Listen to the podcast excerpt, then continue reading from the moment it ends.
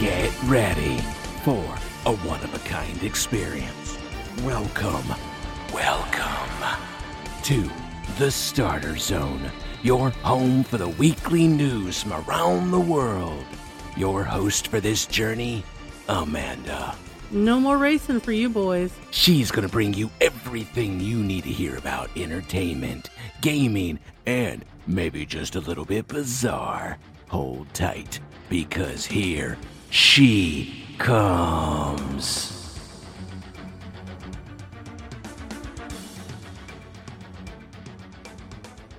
Thank you so much, Raven, for that warm, warm welcome. Hello there, my friends. Good day to you all. Welcome back to the Starter Zone. I am your guide, Amanda, and it is time to bring you the headlines from all of the entertainment news sources. Today is August the twenty-ninth. Let's take a look at the headlines we are going to be visiting. Mario is losing his voice. NASCAR's lost some drivers. Billy McFarland's back. And wrestling lost some stars. But let's get comfy, everybody, and let's get started.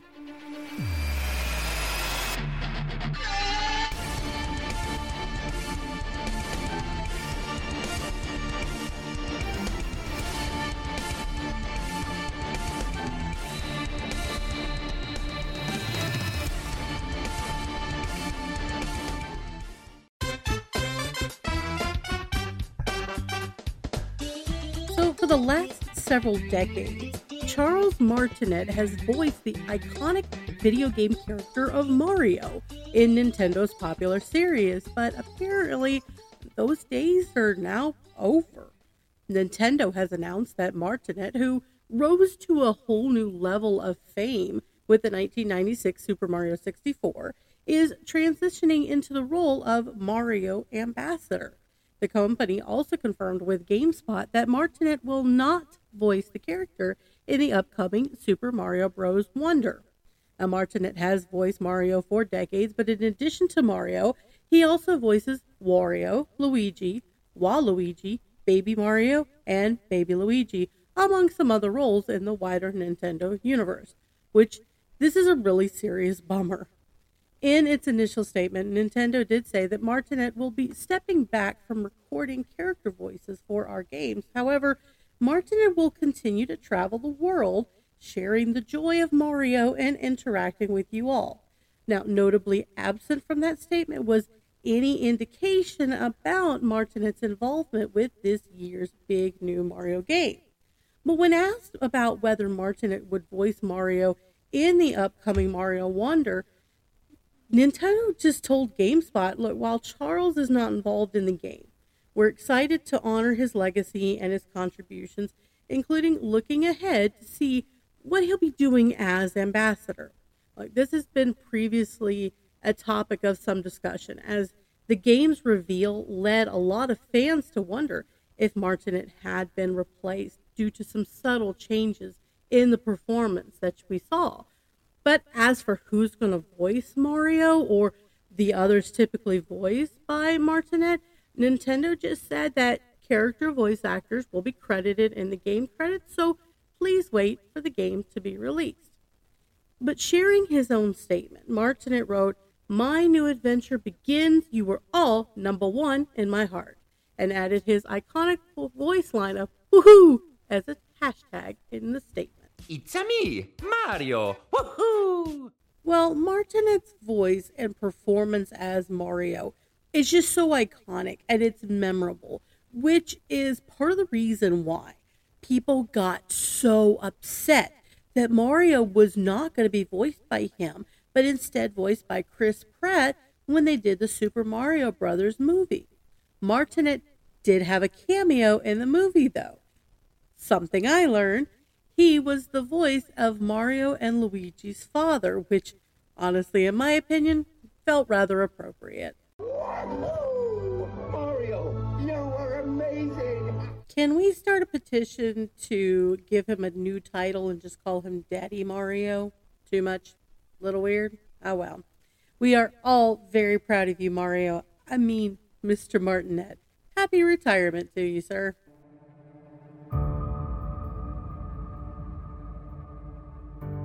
Alright, let's back up just a little bit to September sixth of twenty twenty-one, and at the age of fifty-four, actor Michael K. Williams was found dead by his nephew at his apartment in the Williamsburg neighborhood of Brooklyn. Williams was best known for his portrayal of the character Omar Little on The Wire, which is an American crime drama television series. On September twenty-fourth, the chief medical examiner of New York City ruled it a death by overdose and confirmed that Williams had died of a combination of cocaine, fentanyl, heroin, and more. Now, in February of twenty twenty-two, police arrested four men in connection with Williams' death. But in April of twenty twenty-three, drug dealer by the name of Irvin Cartagena pleaded guilty to selling the mix of heroin and fentanyl to Williams that resulted in his death. In July of twenty twenty-three, all four men took guilty pleas. But now Cartagena has been sentenced to ten years in prison, and this is according to the New York Times. Cartagena is known by the nickname of Green Eyes and had previously pled guilty to a narcotics conspiracy charge after he was confu- uh, confused. He was very much confused, little man. He was accused of trafficking drugs out of a Brooklyn apartment alongside his three co-defendants, who also, like I said, they pled guilty. And his involvement in Williams' death um, reportedly factored into his sentencing. The forty-year-old man apologized for his role in the actor's death during his sentencing, saying, "I am very sorry for my actions. When we sold the drugs, we never intended for anyone to lose their life." I didn't mean to kill him. Listen to me. Mm, nice try. Still murder. The judge, Ronnie Abrams, said that any of the other men involved with the fatal drugs could have been charged that day. However, she noted that the deal caused very clear and very tragic repercussions, especially since Cartagena knew that the heroin contained fentanyl. Williams did not. She added that the length of his sentence was intended to act as a warning to Cartagena, who is also a drug addict, as well as being a warning to others selling the deadly drug. Abrams was quoted as saying, "It's got to stop. I have had enough of you." Yeah, that comes across pretty clear. Cartagena's sentencing is coming less than a month after the co-defendant Carlos Macchi was sentenced to two and a half years in prison for the same crime. The other two men involved, they're going to have their sentencing hearings later next month. Now, before Macchi's sentencing, Williams' nephew, Dominic DuPont, pleaded for compassion for the seventy-two-year-old Macchi, as did The Wire creator David Simmons. "I didn't notice any such pleas for mercy for Mister Cartagena, though."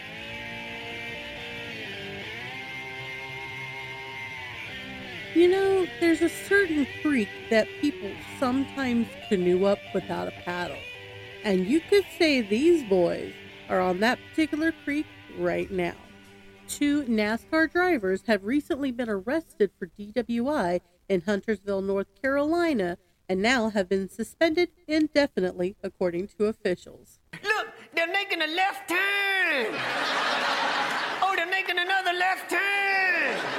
Oh, they're making another left turn! I wonder what's going to happen next! Well, I'll tell you what they're not going to do. They're not going to be making any left turns for NASCAR.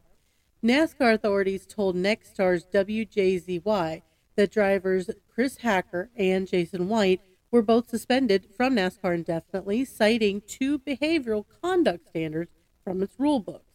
Both suspensions occurred on Thursday, August seventeenth.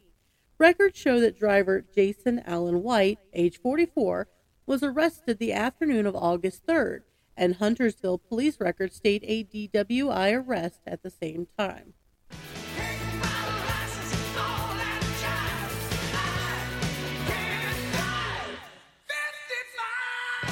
I definitely know that feeling. White drove a Toyota for the Mooresville-based Tricon Garage in the Craftsman Truck Series, where he placed forty-seventh in the twenty twenty-three standings. He's also had more than fifty starts in the Xfinity Series. Now, driver Christopher Hacker, age twenty-three, was also pulled over by the Huntersville Police Department just after midnight on August the fifteenth on I seventy-seven North for excessive speeding, according to the police report. I feel the need, the need for speed. Well, upon further investigation, the Huntersville Police Department said that Hacker had also been arrested for D W I and cited for other traffic-related offenses. The North Carolina Judicial Branch public record shows that Hacker is scheduled for a court appearance on September the nineteenth. So, in addition to the D W I charge, Hacker is facing charges of reckless driving to endanger, speeding, and one of the worst ones of all, failure to wear a seatbelt. And this is all according to the Judicial Branch's website. Records also state Hacker has had his driver's license revoked for thirty days, which is standard procedure for a D W I arrest in the state of North Carolina. Hacker competed part-time in the NASCAR Craftsman Truck Series and also the NASCAR Xfinity Series. I don't think we're going to be seeing these guys too much in the future.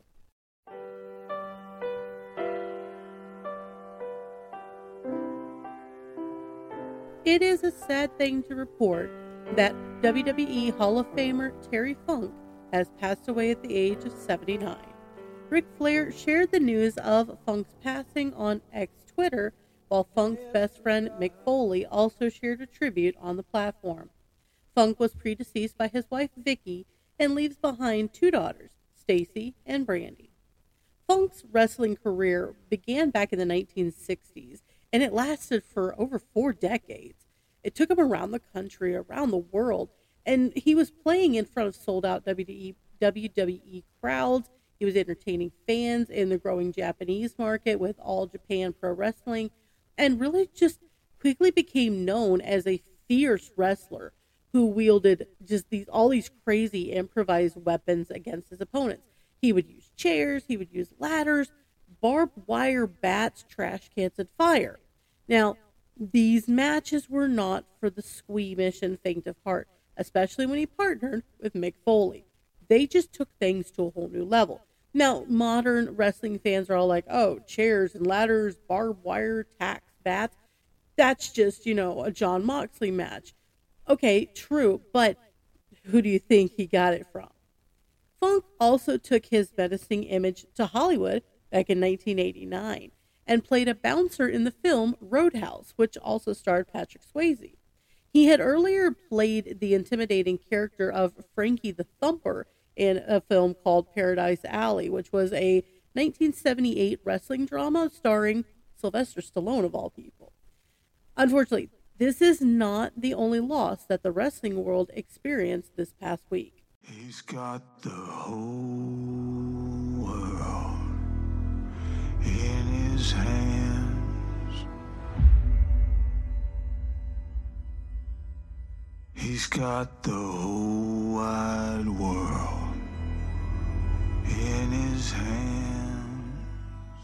This next one is not one that anybody saw coming. Popular W W E wrestler Wyndham Rotunda, better known as Bray Wyatt, passed away at the age of thirty-six, leaving wrestling fans shocked and saddened for the second day in the row. Literally, we got the news about this one one day after hearing about Terry. W W E executive Paul Michael Levesque, which is uh, better known as Triple H, revealed the news of Bray Wyatt's unexpected passing on X Twitter. He said, quote, "Just received a call from W W E Hall of Famer Mike Rotunda, who is Wyndham's father. He informed us of the tragic news that our W W E family member for life, Wyndham Rotunda, also known as Bray Wyatt, unexpectedly passed earlier today. Our thoughts are with his family, and we ask that everyone respect their privacy at this time." So, according to wrestling reporter Sean Ross Sapp, Rotunda died of a heart attack after getting COVID. COVID apparently exacerbated some heart issues. Wrestling fans immediately took to social media to mourn Rotunda, with one account even calling him one of the greatest minds in wrestling. This is nothing to detract away from the loss of Terry Funk. Terry Funk had been around, like I said, for four decades. He was older, and he was suffering from dementia. Bray Wyatt was supposed to be coming back soon. His father, Mike, had even said he was close to returning and that his health had improved significantly as recently as just this past month. He's been gone for several months because of what had been described as a life-threatening illness. Rotunda began wrestling around two thousand nine, and he eventually made his way into the W W E, where he played the villainous leader of the Wyatt family, with his signature phrase being, "Follow the Buzzards," and later introduced a supernatural alter ego character known as The Fiend.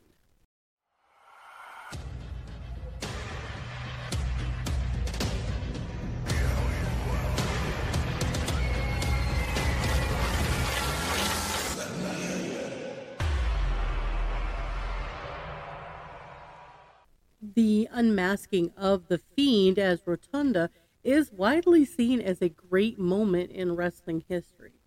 Ultimately, it's just really been a very difficult several days for wrestling as fans grappled with the loss of a pair of iconic wrestlers. I will give them a lot of credit. The W W E did a really, really wonderful job commemorating the lives of both of these wonderful wrestlers. They have so much footage from Terry Funk, from his E C W days to his W W E days. Uh, not as much for Bray Wyatt, but still quite a few iconic moments.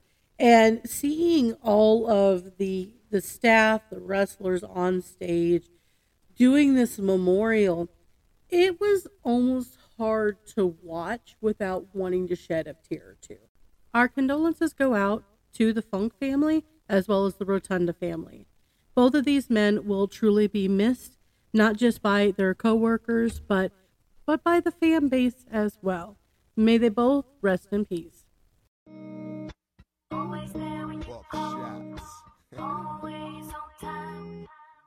So for this next story, we need to cover a little bit of background info.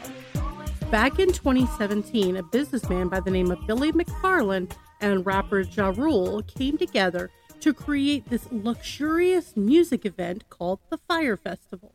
And it was created with the intent of promoting the company's Fyre app for booking music talent. Sounds cool. The festival was scheduled to take place April twenty-eighth through thirtieth and May fifth through seventh of twenty seventeen on the Bahamas island of Great Exuma. The event was promoted everywhere, especially on Instagram, by a lot of social media influencers such as Kendall Jenner, Bill, uh, Bella Hadid, Haley Baldwin, and just more, many of whom didn't disclose initially that they were actually paid to do so. During the Fyre Festival's inaugural weekend, April twenty seventeen, the event experienced problems related to security, food, accommodation, medical services, and artist relations. And that resulted in this festival being postponed indefinitely and eventually canceled. Instead of these luxurious villas and these gourmet meals that the festival attendees had paid hundreds of dollars for, they got prepackaged sandwiches and poorly furnished tents as their accommodation. As a result of this disaster, McFarland and Ja Rule were the subject of a one hundred million dollars lawsuit in the state of California. Ja Rule was later dismissed from the lawsuit by a judge in July of twenty nineteen. It was filed on behalf of the plaintiff, Daniel Jung, by entertainment lawyer Mark Garagos, who was seeking class action status with the lawsuit for more than one hundred fifty plaintiffs. Several lawsuits later, filed in different states, mind you.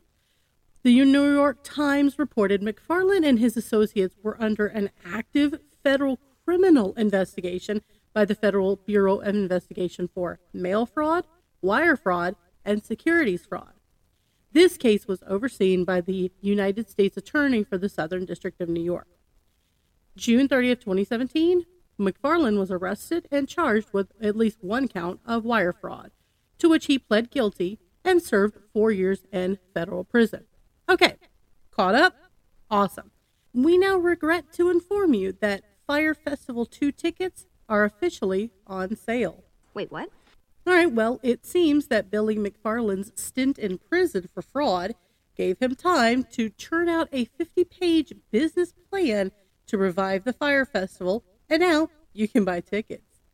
In a YouTube video that was posted on August the twentieth, the convicted con artist officially announced Fyre Festival two, set to take place in the Caribbean sometime at the end of twenty twenty-four, but the specific dates and the location and the festival lineup haven't been revealed. The tickets are currently on sale starting at four hundred ninety-nine dollars, going all the way up to seven thousand nine hundred ninety-nine dollars according to the festival website. Let's take a listen straight from the organizer's mouth. What's up, guys? This is a big day because as of right now, Fyre Festival two tickets are officially on sale. It has been the absolute wildest journey to get here, and it really all started during the seventh-month stint in solitary confinement.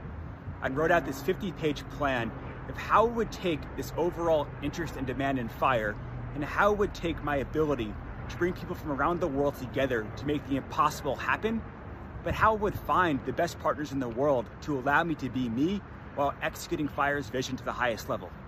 In my first year, I partnered with one of the biggest and best T V companies in the world to produce a documentary called After the Fyre. I've also worked with one of the biggest production companies to sign a deal to produce Fyre Festival, the Broadway musical. And finally, today we are announcing Fyre Festival two. We spoke to people as far away as the Middle East and South America, and ultimately we decided that Fyre Festival two is coming back to the Caribbean. We are targeting Fyre Festival two for the end of next year, and in the meantime, we'll be doing pop-ups and events across the world. Guys, this is your chance to get in. This is everything I've been working towards. You got to give this man a little bit of credit here for his uh, persistence in this, but I, I got to tell you, I, I started laughing, not quite hysterically, but quite loudly uh, when he mentioned the uh, the musical, Fyre Festival, the musical. Um, well, yeah, persistence. So all ticket sales revenue is going to be held in an escrow account until the final date is announced, according to a later statement from McFarland, and added that he has plans to hold pop-up events around the world in the meantime. And here's the other crazy thing. People are actively buying the tickets. McFarland said that tickets for round two were now officially on sale, but just by two days later, all one hundred of them had been sold out. A fan by the name of Victoria Medvedenko and her boyfriend Cooper spent nearly five hundred fifty dollars each to be among the first buyers. According to C B S News interview, she said, if anything, it'll just be a really cool vacation. Our main concern is that we don't know if big headliners will be willing to, you know, take that risk to be in something so controversial. But we're going to stay optimistic. But we're going to also expect that there may be just some cheese sandwiches awaiting. And you know what? At least they know what they might be getting into this time. Buyer beware, right? Just give me back my money. Buyer beware, dude. But you know, despite all the jokes, I actually do hope that for McFarland's sake, it actually does work out. I mean, a festival of this size and this magnitude, this could be just one of the most epic things ever to be created. And I think that's what part of the hype was for the first one. So, you know what? Good luck to you, McFarland. Let's see how this one turns out for you. And hopefully not back in solitary.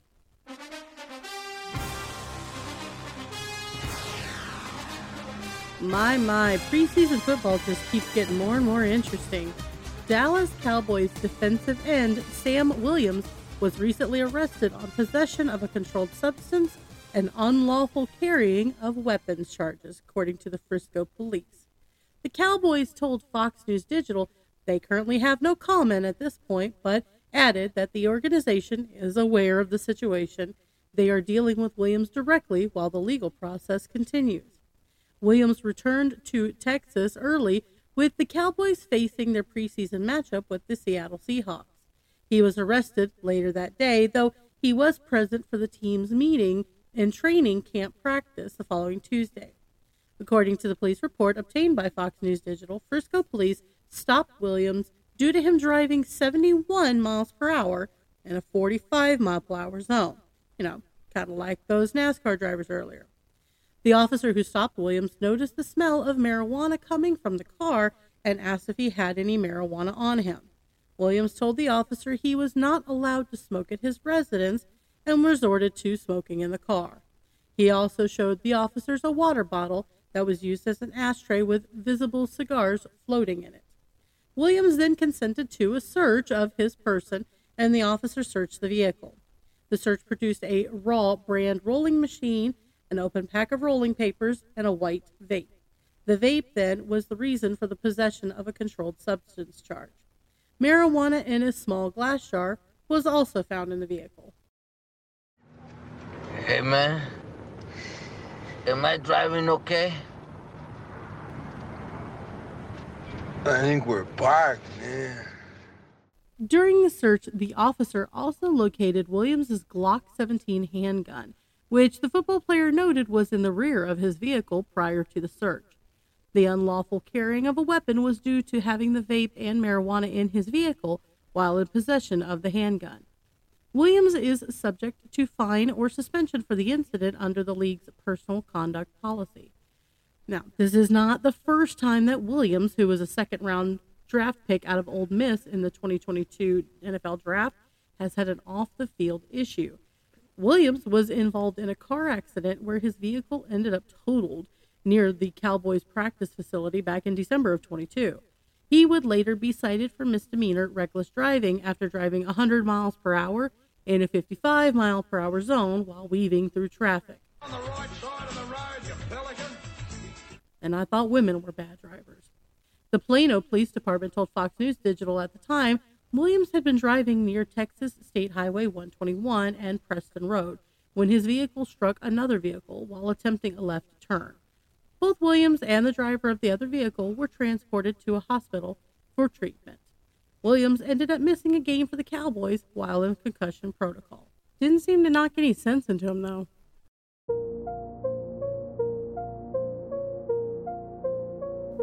Doctor Disrespect has been one of the most popular streamers on YouTube ever since being mysteriously banned from Twitch in the summer of twenty twenty, but he is actually interested in finding a new home. Kick began its launch by signing a number of big names, including Twitch star Felix X Q C, to a lucrative one hundred million dollars deal, leading many to wonder if the doc would also be offered a chance to join the site. Well, shortly after X Q C's deal, Doctor Disrespect named his price. One million dollars. You put a one and two zeros in front of that and we pass. Deal. Mm, nice try, guys, but not quite.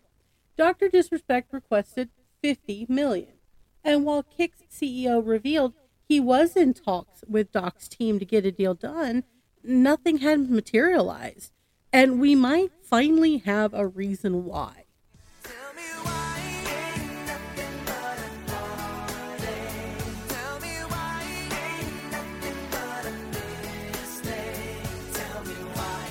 In an interview with streamer Big E, Kick's head of product, Polly Chianese, was asked about Doctor Disrespect and when fans could expect to see him on the platform. Chianese revealed Doc wants fifty mil and Doc's not playing around with that number, which seems to imply that the fifty million number is pretty firm and that the two-time champ isn't going to settle for anything less and is just going to continue to stream on YouTube. It's also possible that the Kick team just doesn't feel like Doc is actually worth that amount, and maybe talks broke down, so we may not end up seeing Doctor Disrespect packing up that arena from YouTube, you know, anytime soon. He's not worth it. Well, I mean, that's just your opinion, man. Well, the YouTuber may have actually alluded to Kick not wanting to pay up during a stream back in June that he did. He was discussing the offer and saying he wasn't sure how much money they actually have. Doc also hinted that his current commitments and his business ventures may also be impacting a deal, referencing his game studio, Midnight Society, and Black Street Bourbon.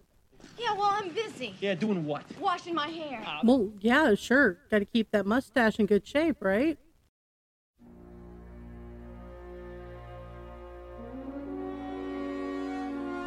I swear, we just can't catch a break. The D C Universe has suffered another loss, and once again, Mark Hamill's Joker has lost a partner. Arlene Sorkin, the original voice of the iconic Batman the Animated Series villain, Harley Quinn, has passed. She was sixty-seven. News of her death began circulating on social media, and Mark Hamill, who was the longtime voice of the Joker across multiple projects, was among those to confirm the news. He wrote on X Twitter, "Devastated to learn we've lost the brilliant Arlene Sorkin. Not just a wonderful talent, but a truly wonderful person. I am grateful not only to have worked with her, but to have been her friend. Sending my heartfelt condolences to her family and her loved ones. Among those also paying tribute to Arlene was James Gunn, whose Suicide Squad film featured Harley Quinn in a very prominent role, and also Jim Cummings, the voice actor behind Darkwing Duck and other nineties beloved characters. Fans of the Batman animated series will recall we also lost Kevin Conroy as our Batman back in November of twenty twenty-two. So I'm going to age myself just a tiny little bit here and admit I knew of Arlene Sorkin much earlier than Batman. For me, she was the quirky Calliope Jones of Salem on Days of Our Lives, the soap opera back in the nineteen eighties. Good morning, sun. Good morning, moon. Good morning, me. So there was this one episode I remember of Days of Our Lives. It, it, it was a dream sequence. And Calliope was dressed as a jester. This particular sequence apparently inspired her college buddy, Paul Dini, who was one of the co-creators of the Batman series. They hired her as a voice actor for one of Joker's henchmen, or henchwoman, really, before she ended up getting promoted to the top female henchwoman herself, Harley Quinn. And she honestly would just go on to do that part for decades, starting in nineteen ninety-two, until she retired from Harley in twenty eleven. She would even reprise the role in Batman Arkham Asylum and D C Universe Online. Sorkin's portrayal of Quinn just really shone the light on what some people considered a background character. Harley didn't start off popular, but that light showed that Harley was a villain in her own right, to the point where her character is now the star of her own animated series. Lady Gaga is set to portray her in Joker two, opposite of Joaquin Phoenix. So, rip Missus S, you'll be sorely missed. I'll show you. Starting tomorrow, you'll see I'm just as sane as anybody. Oh, sure, sure, but where's the fun in that? It's time for the box office breakdown. Another weekend, another box office to break down. How did Barbie and Oppenheimer do after their long-running supremacy? A couple of uh, new releases come out. Let's see where they all ended up.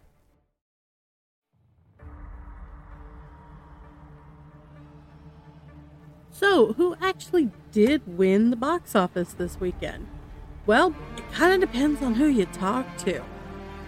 It's been a while since the domestic box office enjoyed a nice little shakeup, but that's what happened this week, thanks to a couple of new debuts and some falling fortunes.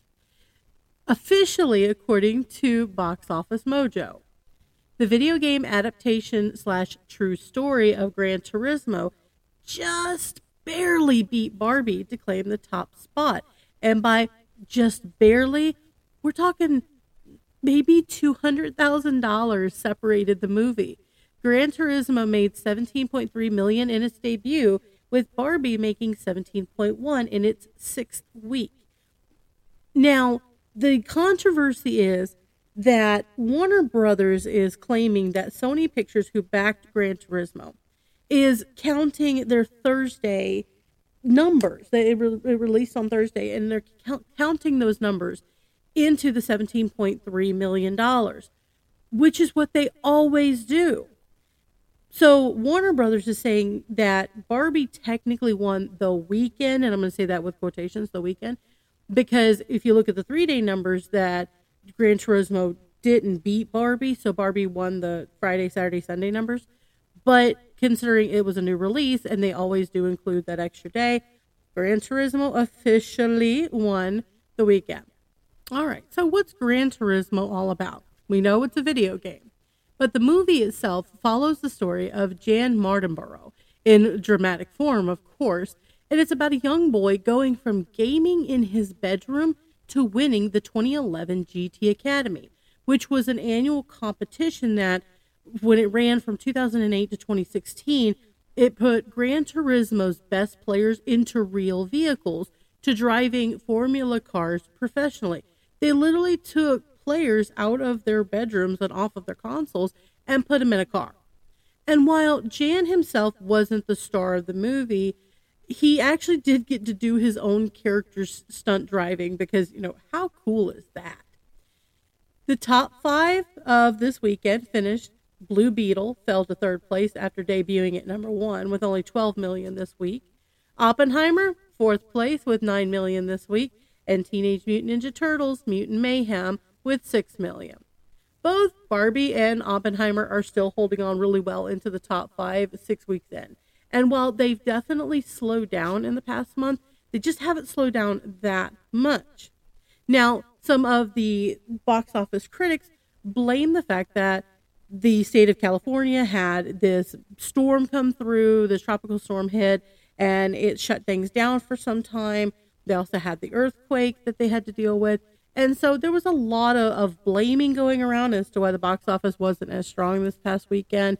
Uh, but also keep in mind, kids are back in school. We got extracurriculars starting back up. Parents are not going to have as much time to take their kids to the movies to see something like Blue Beetle or Gran Turismo. I do think that the box office is starting to lose just a little bit of momentum. And I can't say that it's because of the SAG-AFTRA strikes that are still going on. Uh, they, which, quick update on that, they're actually still in the middle of doing talks. So it's not just the, the protesting and the strike walkouts and such. They're actively speaking and they're trying to negotiate. It's just neither side is happy with any options that are bringing to the table. And there's been a lot of public complaints. Bob Iger's been making comments about how insulting the offers are. Uh, the actors, there's more and more joining the picket lines. But overall, they're just not happy with the way negotiations are going, and it just doesn't seem like it's getting any better. Uh, we got the Emmys that got pushed back as well. But uh, regardless, we're gonna, we're still watching. We're still trying to report on it. It's just right now there's been no progress to report, so they're continuing to picket.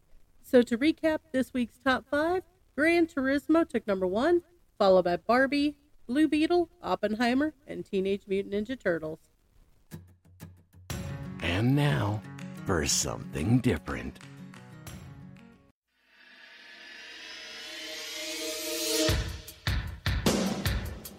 A North Carolina woman who is believed to be missing has been arrested after allegedly tricking her friends, family, and police into thinking she had been murdered. Margaret Frances Elizabeth Sweeney, also known as Maggie, thirty-seven, of Franklin, North Carolina, was reported missing on August the eighteenth after one of her friends told the Franklin Police Department that she was either going to be killed or was already dead. You're having a bad day? Did you die?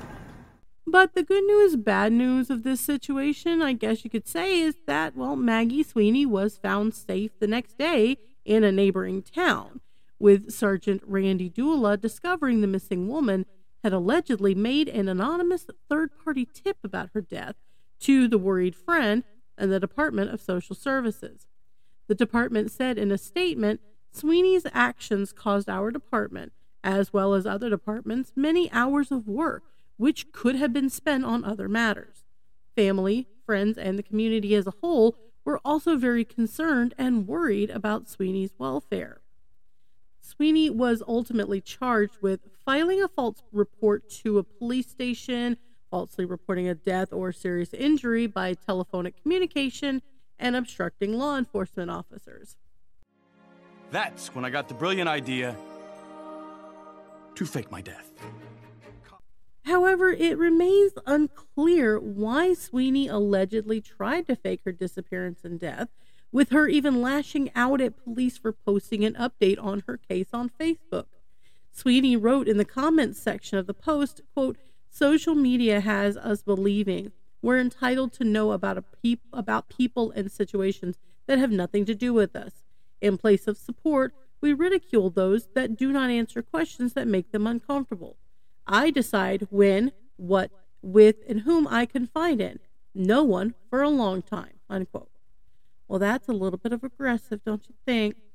A few episodes ago, I covered the story of Carly Russell, who threw the whole community of Hoover, Alabama into a frenzy last month after allegedly faking her own kidnapping. The twenty-six-year-old nursing student had made headlines after she vanished, vanished on Interstate four fifty-nine, where she was heard screaming in a phone call to relatives when supposedly stopping to look for a lost toddler. Mister Reed, it is out of sheer morbid curiosity I'm allowing this freak show to continue.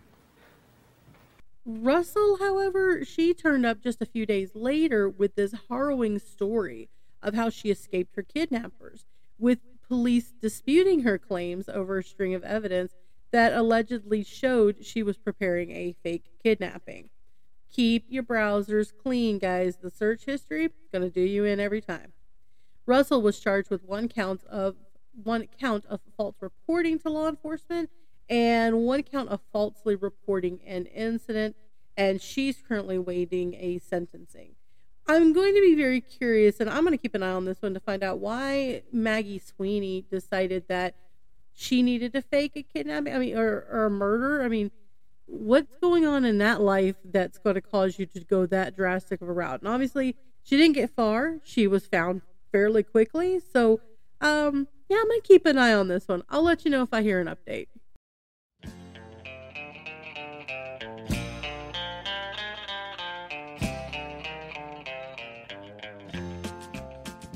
Well, our next story kind of gives a whole new meaning to port piracy, according to the Coweta County Sheriff's Office in Georgia. A Georgia man has been charged with a felony for allegedly removing a porch from his neighbor's front yard. You heard that right, a porch, the literal porch. Robert Swanger was arrested after the incident on Clement Harris Road in Arnco, Georgia. Fox five Atlanta reported that the proprietor of the property for which Swanger allegedly stole the porch stated that nothing was available for theft despite the lot's apparent abandonment. According to investigators, Swanger reportedly passed several no trespassing signs in the yard on his way to remove the wooden porch left on the property after the home itself was removed. It's an eight by ten porch. That's a full-size porch, guys. It was apparently very well constructed as well.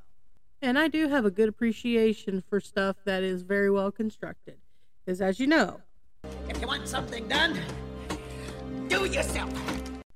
Swanger has been referred to by investigators as a literal porch pirate for the crime, a term generally used to refer to someone suspected of stealing packages from a home's doorstep. During the incident investigation, deputies claimed that the porch turned up on his property upside down. After several days of scouring, Swanger was located by deputies who responded to a domestic disturbance call at his residence. In addition to the felony theft allegation for stealing the porch, well, he's now also being charged with two counts of domestic violence, including assault, because the theft just wasn't enough. You are without doubt the worst pirate I've ever heard of. But you have heard of me. And don't forget, that's Captain. Captain Jack Sparrow.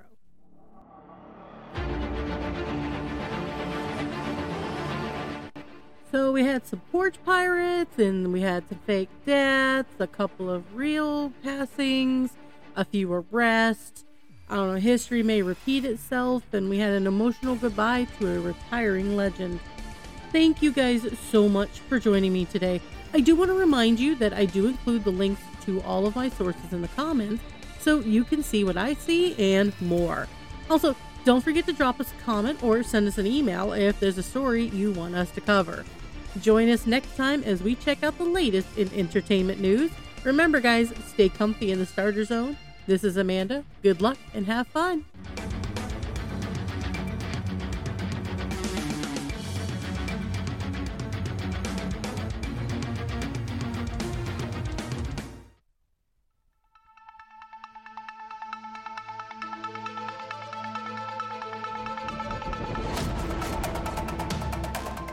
You have been listening to The Starter Zone with Amanda. I am Raven. We thank you for your time and support. Without you, we simply would not be. Please hit that like and subscribe button and visit us on Facebook and Twitter at The Starter Zone. Have we missed something? Have something to say? Leave us a comment or send us audio clips for your chance to be on the show. We invite you to come back for more exciting news and commentary on the world around you. See you next time in The Starter Zone.